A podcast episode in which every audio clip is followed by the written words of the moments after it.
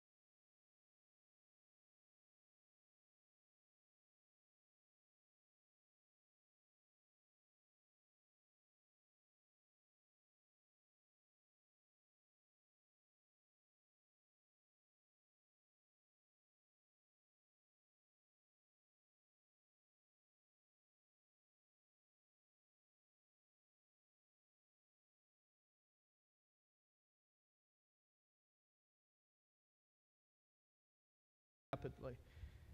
So if, if God is an all loving God, then surely he, He's had to have made a way for these people, right, that never verbally hear it from my mouth or from your mouth or from our friends who are followers. And so, what, what about those who've never heard? So I want to I lead you to Romans chapter 1. In Romans, Paul's building a case, and it's probably one of his, his most uh, rich in theology in his writings, but he's really trying to help this church in Rome overcome the paganism that's surrounding them, to point them to this very thing that Jesus is at work. God is at work. And he says this in Romans chapter 1, starting in first, verse 20. He says, For his invisible attributes, that is, his internal power and his divine nature, have been, what is this word? They have been what? Clearly seen. That word there uh, in, in the original context in the Greek means clearly. Okay? It has been clearly seen since the creation of the world. So, how long has this been clearly seen? Well, since the very beginning, right? And he says, so since the very beginning of the world, being understood through what he has made. As a result, people are, you ready? They're without an excuse. Now hold on because now you think, oh, that's not fair. Hold on, Paul's digging here. For they, they knew God. They did not glorify him as God or show gratitude. Instead, their thinking became worthless and their senseless hearts were darkened. Claiming to be wise, they became fools, and they exchanged the glory of the immortal God for the images resembling the mortal men, birds, four footed animals, reptiles. They, Paul's saying, y'all just worshiping anything and everything. If it, if, it, if it looks like it could be worshiped, y'all just worshiping that. And you're not going, you're not going to get away with that. That God says, even before the beginning of time, he was speaking and showing his creation in itself is proof that God is real. We call this the light of creation. The light of creation. It exposes to us that God was at work in the very beginnings of time. Okay? Paul saying that through creation, God is speaking. You ever have those moments where you go out and you watch the sunset over Lake Moultrie? Beautiful. You just feel something in that moment, right? Um, you know, it's like I'm, I'm from Dillon, and, and, just driving down I 95 and seeing the sunset over Pedro Sombrero is just, it's magical. I just, I can't, it, it's proof in itself that God is real south of the border. If you've never been, get a bumper sticker. Explains a lot for me. Um, but as God is speaking through creation, you have to also understand there's a demonic world that's trying to keep us from hearing too. There's two voices. There's a God that's speaking through his creation, and then anything that God creates, the enemy counterfeits. God creates, the devil counterfeits. And he counterfeits everything. And he's, he's speaking just as loud as God is. And he's trying to keep us from hearing from God. So what happens is that people will move what they, they're worshiping God and they're, they're, they're worshiping the Creator, but then what happens is they will drift and they're no longer worshiping the Creator, they will begin to worship the creation. We call that idolatry. And I know you're thinking, I'm glad that we don't have any statues and stuff that we, we worship like they did in Rome, in the Church of Rome. You're right, we don't have statues. We have sophisticated our idols, and we call it money and family and friends and time and our hobbies. You want me to keep going? Ours aren't statues they've now become sophisticated in the things that we put above God. And by the way, when we put things above God as parents, what are we teaching our children? Hey, we worship this. This is God's important, but this is important.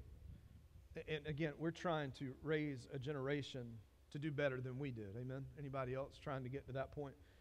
And idolatry is when we take these created things and we place them over the Creator. And when we hear in the demonic voices and not hearing God's, we shift our worship from Him to creation.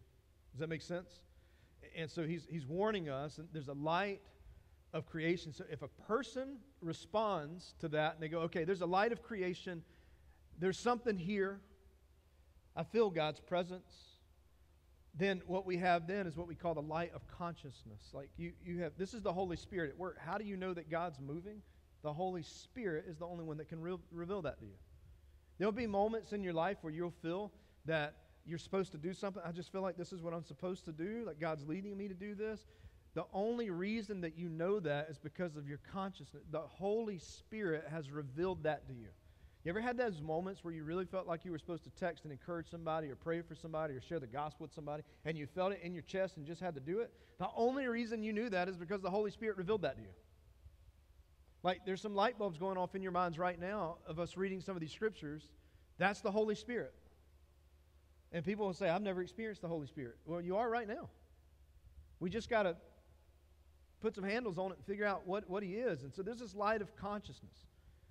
The Bible says it comes from here in Romans chapter 2. Paul writes this. So when Gentiles, understand, Gentiles were anybody that weren't Jewish. Okay? That was us. Anybody. Every ethos, every nation, every tribe, people, tongue, minus the Jewish people. So when the Gentiles, who do not by nature have the law, because they didn't have the Torah, they didn't have any of the, the, the Old Testament, he says that who by nature they, they have the law do what the law demands. They, they don't have the written copy, but they, they hear from God and, and they're, they're following the best that they can. And, and it says they do what the law demands. They are a law to themselves, even though they do not have the law. They show that the work of the law is written on their hearts. Their consciousness confirms this. Their, uh, their competing thoughts either accuse or even excuse them. What, what is he saying? He, he's, he's saying here that this, these things are being revealed to them. They don't have written texts. Okay? I don't know if you know this, but they didn't have Bible study necessarily in the New Testament or the Old Testament because they didn't have Bibles. They used scrolls. And sometimes just meeting together, we're singing and praying and discussing what they had learned and what God was doing. And, and the way that that was happening was through the consciousness of what the Holy Spirit was revealing to them. So we have a light of creation that God works through his creation to reveal himself.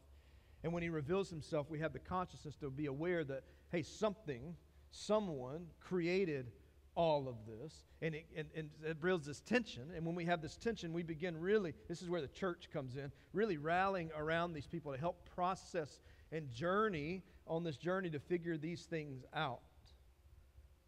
And that gives us the light of Christ. So you have a light of creation, a light of consciousness, and a light of Christ. Because Christ begins to reveal everything in this situation. So Paul's saying, hey, the Gentiles are getting this. Because they're hearing from God, they recognize there, there, there's something here, and they're discovering Jesus. They're, because people are, the church is pointing them to Jesus. So he says this in the book of Acts, Acts chapter 17. It's probably one of my favorite passages in all of the New Testament. Paul is in Athens. And he's come into Athens and he's waiting on his buddies to, to arrive. But while he's there, he's taking a scope, he's looking around, he's people watching. Anybody like to people watch? Don't lie. I see you in Walmart. I know you people watch. And they're people watching, and he notices that they have a statue for every god that they worship in Athens. Even the unknown God, just in case they forgot a God, they had an unknown God that you could go worship. That one's a God of fertility. There's a God of the harvest. It just depended on what you need. It's like Baskin Robbins. You pick whatever flavor God you want, that's the one that you would go and worship. So Paul notices all these things, and he's taking it in. He's watching the people.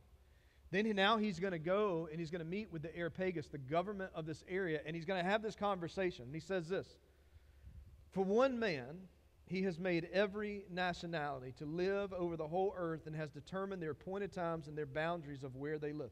Who determines our boundaries and where we live? God. He places us exactly where we need to be. The question is do we take advantage of where we need to be? He did this so that they might seek God. Perhaps they might reach out and find him, though he is not far from each one of us. There's good news for you this morning. He's for, for in him we live and we move and we have our being. And as even some of your own poets have said, so Paul's now using some of their own writings, their own literature. Like we, you can use culture to show Jesus in it. And he says this that some of your own poets have said, For we are also his offspring. Since then we are God's offspring. We shouldn't think that the divine nature is like gold or silver or stone, an image fashioned by human heart or imagination. He says, Therefore, Having overlooked the times of ignorance, God now commands all people, okay? Who, who is an exception for certain people? It's everybody, okay? To repent. Now, we're so quick to point that that person needs to repent, that person needs to confess what they just did. But Paul's saying we are all guilty and we all need to repent. And what we're saying here to repent is to completely turn around from what you're doing and come to the Father. Stop doing it, turn from it, and go to the Father. Okay, one more time. Turn from it, go to the Father. Not stay here and dabble in this. I just don't do it as much. So he says that he, we repent, and Christ wants to attract us when we repent to have a relationship because he has set a day when he's going to judge the world. That day is going to come. That's a promise. It's gonna, there's going to be judgment that's going to come on the world in righteousness by the man that he has appointed. So, who's going to do all the judging? Jesus. Here's the good news for you and me. If you're a believer, you have been declared righteous. You're good. Like, you don't have to worry about going before the judgment seat of Jesus and he going, nah, man, we're good. We're full. Bye. and kick you out. We have been given righteousness. We have taken on, remember, we talked about this on Good Friday, is that Jesus has taken our sin. He has been clothed in our sin. We have been given and clothed in righteousness. And He has provided, what is this word? He's provided what? He's provided proof of this to who? Everybody. By raising Jesus from the dead. Everything hinges on the resurrection. We don't just celebrate it, it wasn't an event. Resurrection was a man, Jesus. And because of that, Jesus being resurrected is proof of everything Paul is saying. He, he hinges everything on the resurrection. That the resurrection declares that Jesus is Lord and He is King. So, to answer the question, what about those who have never heard? I'll say this there is not ever going to be a time when people will say, I've never heard. Because God is so passionate about people knowing Him through His creation, through His Holy Spirit, through the light of Christ. They will hear. There, there's no excuse, is what the scriptures say. Now, it doesn't excuse us from sharing the gospel. You and I have a calling to do. But the message says this that even the angels proclaim the gospel message. In Revelation, it says this Then I saw another angel flying high overhead with the eternal, what is this? The eternal gospel. The good news. Angels are proclaiming the good news. And he is, has this eternal gospel to announce to the inhabitants of the earth, to every nation, every tribe, every language, and every people. Even the angels are declaring the gospel over all of us. Nature and what God does in nature draws us to the light for things to darkness to be exposed. So God is going to reach those people wherever they are because of creation speaks, consciousness speaks, which leads us to the light of Christ. Does that clarify that question? That was the bonus question. I want to go back to the bigger question because Jesus, again, makes the biggest, boldest claim of anybody in all of history to say that I am the way, the truth, and the life. If you want to have relationship through the Father, then you have to come through me. Because this is Jesus' story. This is a story of redemption. And that word redemption means that one who has been saved or delivered from sin or its consequences, or that things have been redeemed. There was a price that needed to be paid for our sin for us to have a relationship with God, and Jesus threw down the debit card and said, I got this. And our bill was paid in full. We have been bought back from sin, from the, from the slavery, the yoke of sin. So Paul writes to Timothy in 1 Timothy chapter 2, he says, For there is one God, there is one mediator between God and man, and the man Christ Jesus, who gave himself as a ransom for all a testimony at a proper time. When, when God sent Jesus, He says this I want to show you what God looks like. I want you to physically see what God looks like. I want to show you what heaven looks like. And I'm going to show you in earthly form. I'm, I'm going to send my son, God incarnate in the flesh. I'm going to show you what he's going to look like. Now, can you imagine being able to think like Jesus? being able to talk like Jesus, being able to be moved with compassion like Jesus. Can you imagine that? The good news is we don't have to. We don't have to imagine that. Because when we're filled with the Spirit, we can say things like Jesus, think like Jesus, and be moved with compassion like Jesus. You don't have to imagine it. He bridges us back to the one that we were created to enjoy. Did you know that? Like, we're created to enjoy God, enjoy His creation, enjoy the things that He has made. And sin is trying to take that away. The enemy is trying to, to demolish those things. So Jesus lived the way to God because you and I could not do that. There's nothing we could do. Nothing. Like there was a there's a choice that we have to make. Like I'm either going to allow myself to surrender fully to the Lordship of Jesus. And in that, Jesus takes on the price of my sin and pays for me and declares me righteous. Or I'm going to do this on my own, by my own merit. And y'all, you know our own merit ain't going to work. we have a hard time getting up when the alarm clock goes off the first time. Am I right? And, and we're going to cleanse ourselves of sin? Right? We forget to lock doors. We forget any, any of the downfalls that you have, like just the dumbest of things. Like a couple of years ago, I got a text from my wife saying, Hey, by the way, ice cream goes in the freezer. I put it in the refrigerator. And I think that I can, I can fix myself. Right? Isn't that crazy when you start thinking about it that way? That there's nothing that we can do. Jesus said, I will step in and I will take that place. I will do what you cannot do. He lived the life that you and I could not live. And because God is holy, here's the good news He cannot be in the presence of sin. And because He can't be in the presence of sin, He sends Jesus to live among the people. And Jesus lives this sinful life.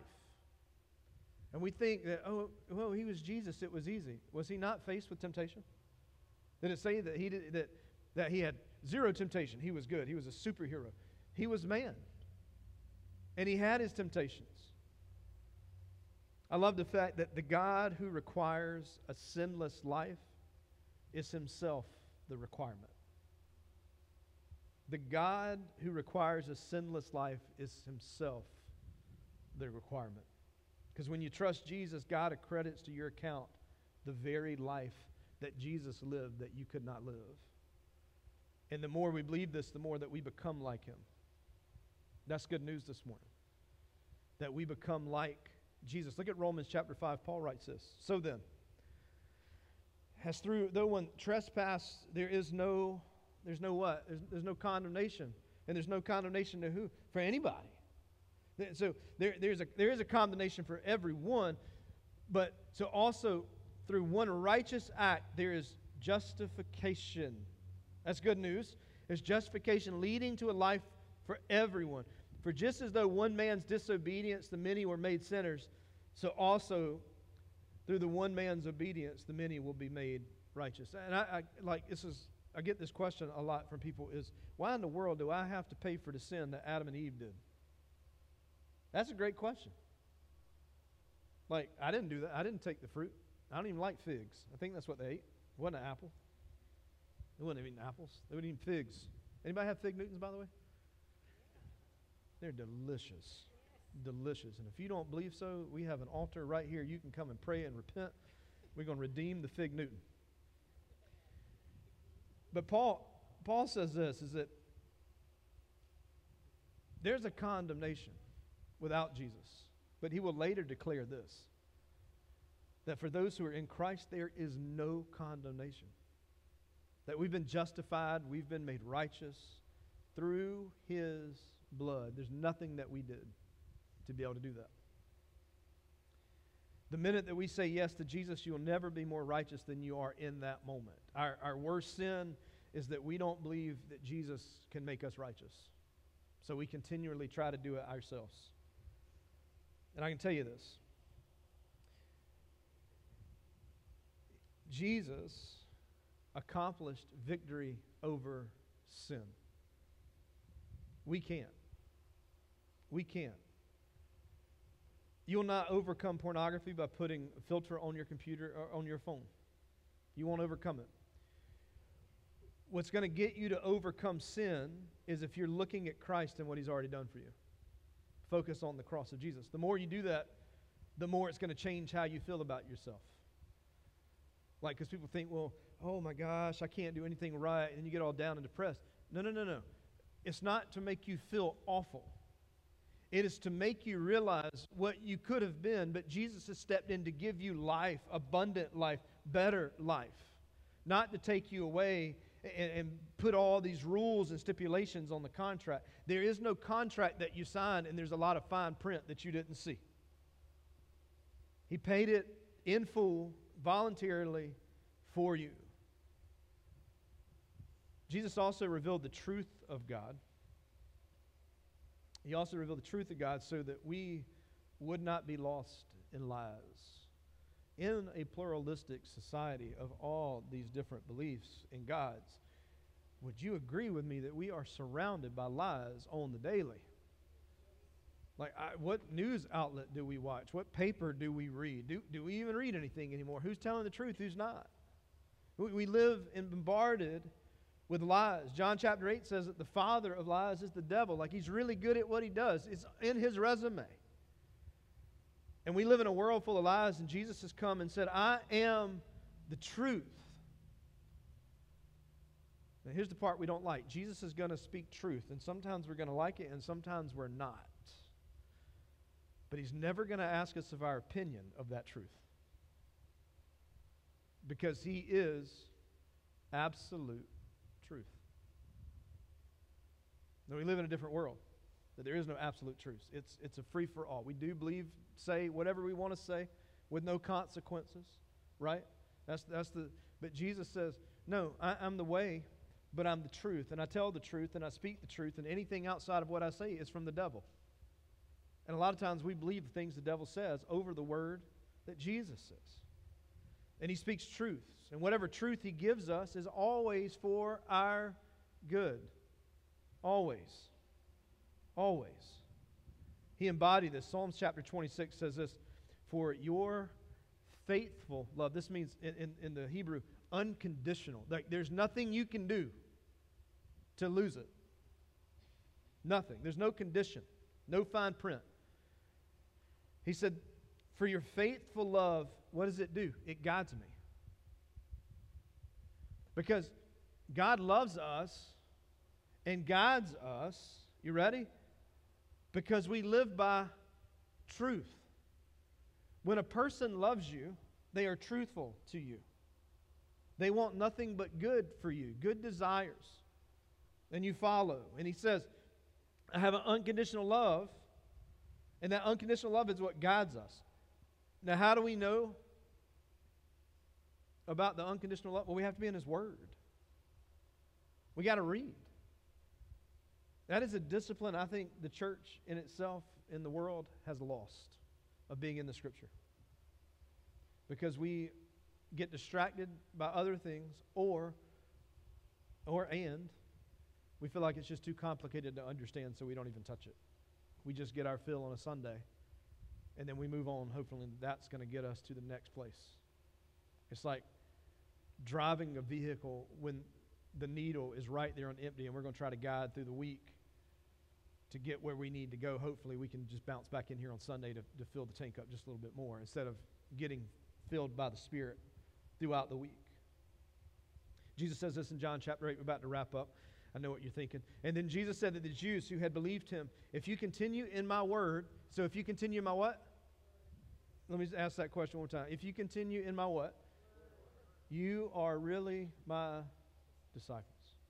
Because you can't be a disciple if you're not in the Word, because being a disciple is being a student, and the thing that teaches you the textbook is the Word, and the one that teaches you the Word is the Holy Spirit.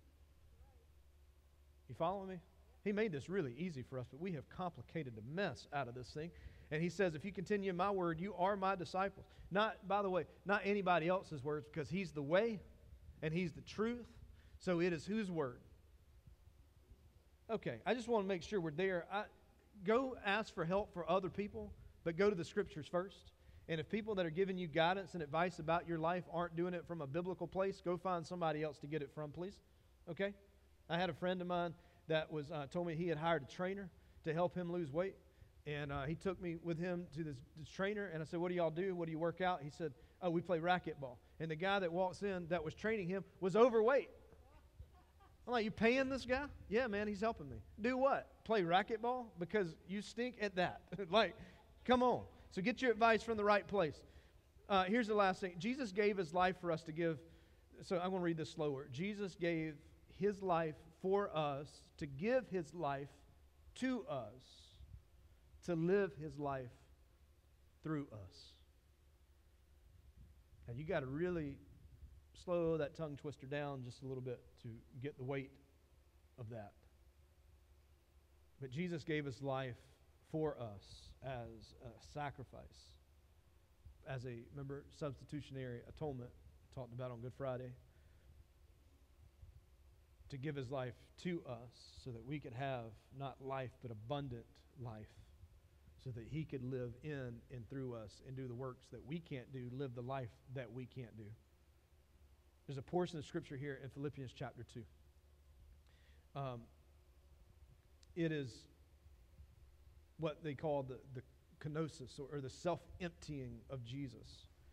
This was also one of the very first worship songs that, were, that was sang in the early church. It's found here in Philippians chapter 2.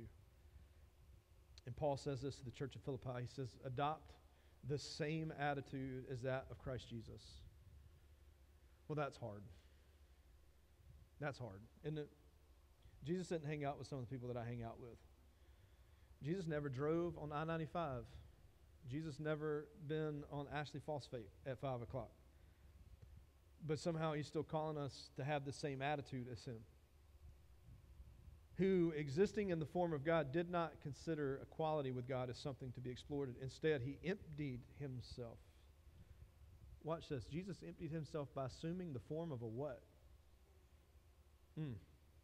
Taking on the likeness of humanity. And when he had come as a man, he humbled himself by becoming obedient to the point of death, even to death on a cross. Jesus says, uh, Paul says it's about Jesus. We need the attitude of humility. If you want to come to Jesus, it starts with humility because it comes with admitting, I'm a sinner. And I can't do this on my own. And I need a Savior to rescue me out of my sin. I need the way. He shows us. I need the truth. He gives it. And the life is made abundant for us. So I'd sum up today this way Is Jesus the only way? Jesus is the way because he lived the way that humans were supposed to live. Check. He did it. Jesus is the way, He is the truth because He is the truth of God. He says it. And Jesus is the life because that's the life that He wants to share with us. And that's the good news of the gospel. So, is Jesus the only way? Yeah, He is. In this pluralistic society, every other God leaves you empty and is a counterfeit of what was created. And we don't like counterfeits. We want the real thing because the real thing has the value. Like you may you may not know this, but this is a different world for you, so let me expose this. There is a a world out there that people collect sneakers, right? Like collect them, not wear them, collect them, and have closets and shrines full of them. And I, saw a pair the other day that were going for fifteen thousand dollars. Listen, let me just say that if you have $15,000 to spend on shoes, would you please come see me? I want to help redirect those funds to buy a building because that would be great. But 15,000. And I was reading a story about a guy that dropped about 5 grand on a pair of shoes. Now again, not to wear them, and that doesn't even justify it, but just to put them in a closet that nobody can see them. And when he went to sell them, found out how much you pay for these? 5,000. Why? These are counterfeit. Dumb, dumb, right? You going what you gonna do with the counterfeit shoe? In that moment, all of the value was gone. It looked like the shoe. It felt like the shoe. It had the same box as the shoe. The person that sold it to him worked in the market where they could pick out counterfeits, missed it. It was so good and he drops five grand on it to get the counterfeit. And the one thing that was off was the shade of blue was just a little lighter tint than what Nike has in their colors palette. Here's the problem in pluralistic society, it can look right, it can feel right, and it can be 100% wrong and leave you empty. All of its value is gone. When we look to the cross, we see 100% fulfillment.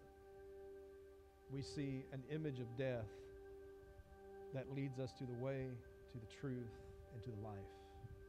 No counterfeit Jesus here. He is what He is. With that, I pray.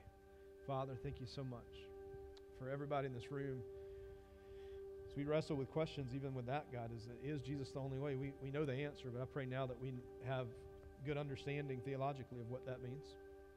And I pray in these next few moments as we sing and worship, it's, that we won't just declare our, our devotion to you, that you are indeed the way. And we thank you for giving us life, life more abundant, as you say in John 10 10. So, Jesus, I pray in these moments your spirit would work.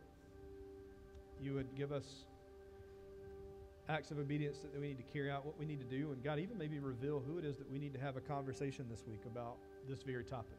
And I pray these things in your name. Amen. Would you stand and let's sing?